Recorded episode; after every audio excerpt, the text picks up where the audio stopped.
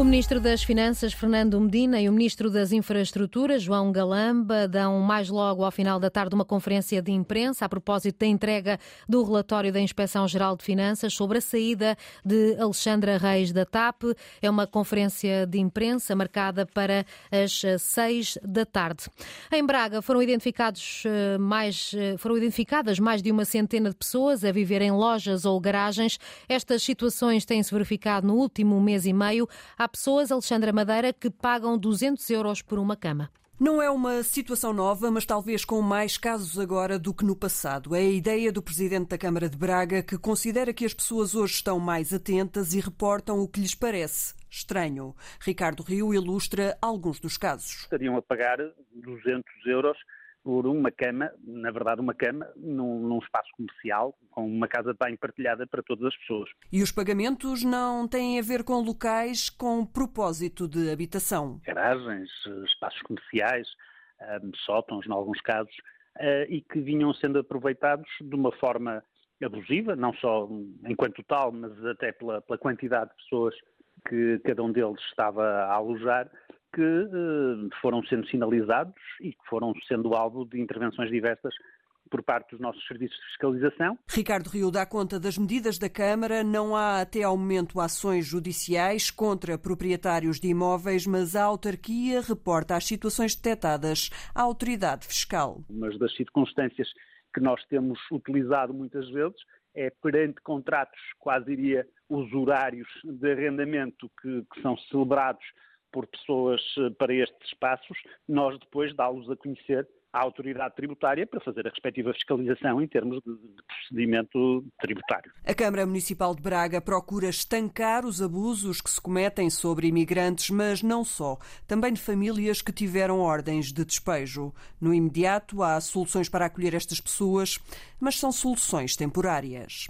Famílias que vivem em lojas ou garagens são denúncias que chegam à autarquia de Braga nos últimos tempos. A fábrica de calçado Eco em Santa Maria da Feira prepara-se para avançar com um despedimento coletivo. O Jornal de Notícias diz que vão ser despedidas 42 pessoas. Fernanda Moreira, do Sindicato dos Operários da Indústria do Calçado, confirma na Antena 1 a intenção do despedimento coletivo. Os delegados sindicais foram hoje informados da parte da manhã dessa intenção desse despedimento de 42 trabalhadores e hum, certamente que o nosso contencioso irá analisar toda a documentação e ver se cumpre todas as formalidades legais.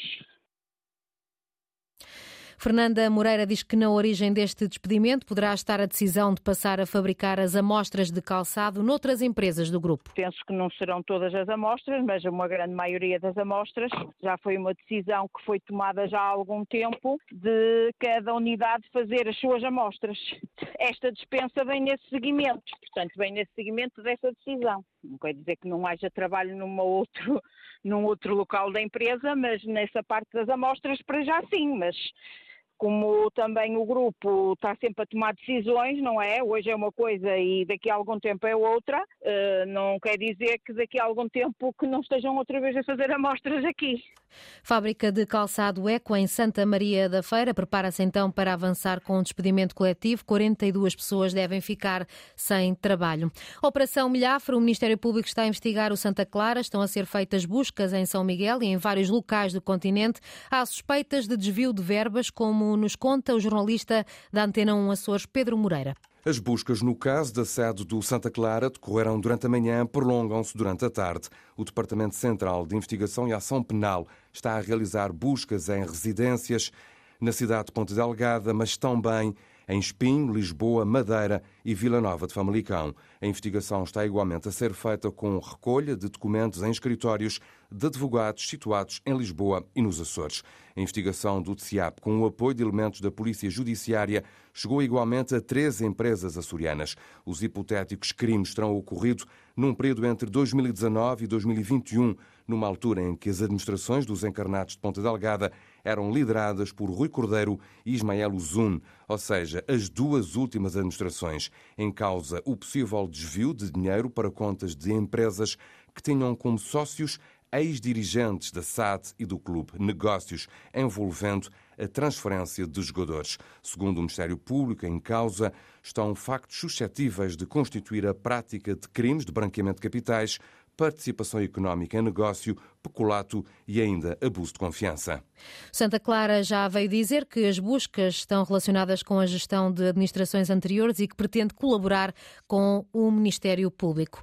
O presidente da Associação Portuguesa de Lares e Casas de Repouso lamenta situações como a que se verificou no lar do Conselho da Lourinhã, assim que divulgou ontem relatos de maus tratos, como faltas de higiene e refeições confeccionadas sem o devido cuidado. João Ferreira de, Almeida não compreende como é que situações destas continuam a acontecer. É lamentável e, é, e é, não é admissível eh, situações destas eh, continuarem a, a aparecer.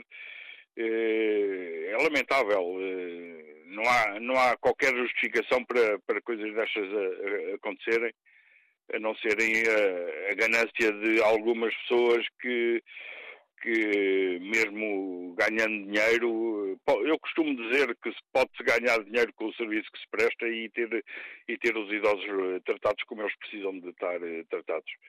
Mas a ganância das pessoas às vezes realmente não tem limites e, e caem, caem em situações de, deste tipo. Não quer dizer que não surjam outros casos, normalmente só se sabe quando há denúncias. Normalmente é assim porque realmente a Segurança Social anda pouco no terreno eu costumo dizer que o essencial é prevenir que situações dessas aconteçam.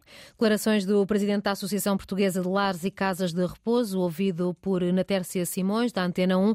A ministra do Trabalho já pediu a abertura de uma inspeção ao lar. A iniciativa liberal pediu para ouvir a ministra Ana Mendes Godinho no Parlamento. O ministro dos Negócios Estrangeiros espera o melhor da visita de Lula da Silva a Portugal, depois de ter dito que o presidente do Brasil iria fazer uma intervenção no Parlamento no 25 de abril. João Gomes Cravinho quis colocar um ponto final na polémica esperando apenas que seja um sucesso a vinda de Lula da Silva a Lisboa. O Parlamento é soberano em relação a matérias que se passam no Parlamento e, portanto, a visita do Presidente Lula da Silva será eh, seguramente uma visita eh, com muito sucesso, ou que seja na parte que toca eh, à, à cimeira propriamente, seja na parte que diz respeito à visita de Estado e a evocação do 25 de Abril na Assembleia da República também será um sucesso. O presidente do Brasil, Lula da Silva, vai estar em Portugal de 22 a 25 de abril. A principal líder da oposição da Bielorrússia foi condenada a 15 anos de prisão.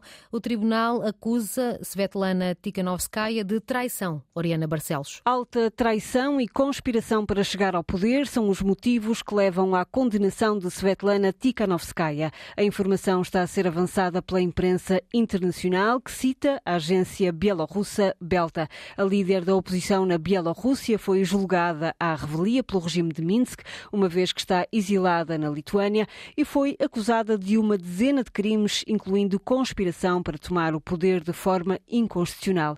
A ex-candidata presidencial já descreveu o seu julgamento como uma farsa, uma vingança do presidente do país, Alexander Lukashenko, contra quem concorreu em 2020, tendo conseguido forte apoio popular. Svetlana Tikhanovskaya foi foi agora condenada a 15 anos de prisão.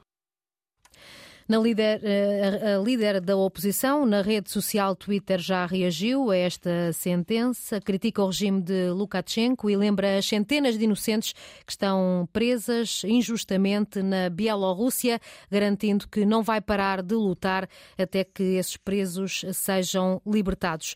A nota com que abri este noticiário. Mais logo ao uh, final da tarde, por volta das uh, seis da tarde, o Ministro das Finanças vai dar conta do relatório que foi pedido a propósito da saída de Alexandra Reis da TAP.